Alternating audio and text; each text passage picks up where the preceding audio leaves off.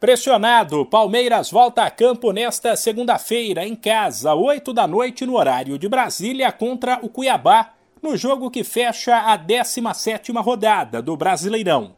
Como se não bastasse a eliminação da Copa do Brasil diante do São Paulo na quinta passada, o Verdão não vence pelo Nacional há três rodadas e perdeu a liderança provisoriamente para o Atlético Mineiro, que neste domingo fez 1 a 0 no Botafogo. O técnico Abel Ferreira, mais uma vez, não deve contar com Rony machucado, assim como Rafael Navarro.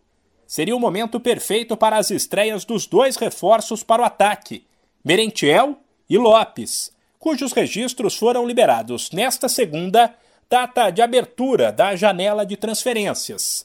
Porém, eles estão vetados, uma vez que a CBF determina que um novo atleta deve ter sua situação regularizada até a véspera da partida para ficar disponível.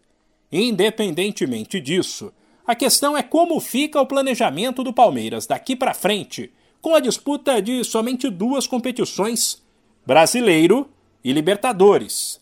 Caso o técnico Abel Ferreira entenda que não há mais a necessidade de poupar atletas, o Verdão deve encarar o Cuiabá com Everton Marcos Rocha, Gomes Murilo e Piquerez, Danilo Zé Rafael e Veiga, Dudu Scarpa e Gabriel Veron. Na véspera, quando quase todos os ingressos estavam vendidos, o que mostra que a eliminação da semana passada não abalou o torcedor, o lateral Piquerez garantiu que o tropeço também não abalou a equipe. Futebol é assim, já tem que revertir cabeça, agora Segunda, temos um jogo muito importante aqui.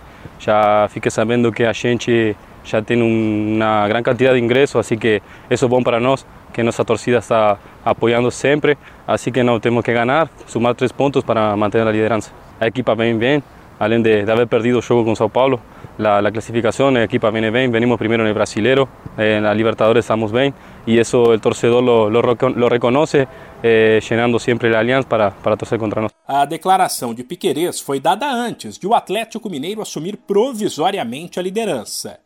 Adversário do Palmeiras, o Cuiabá luta para não cair, mas chega embalado por duas vitórias consecutivas. De São Paulo, Humberto Ferretti.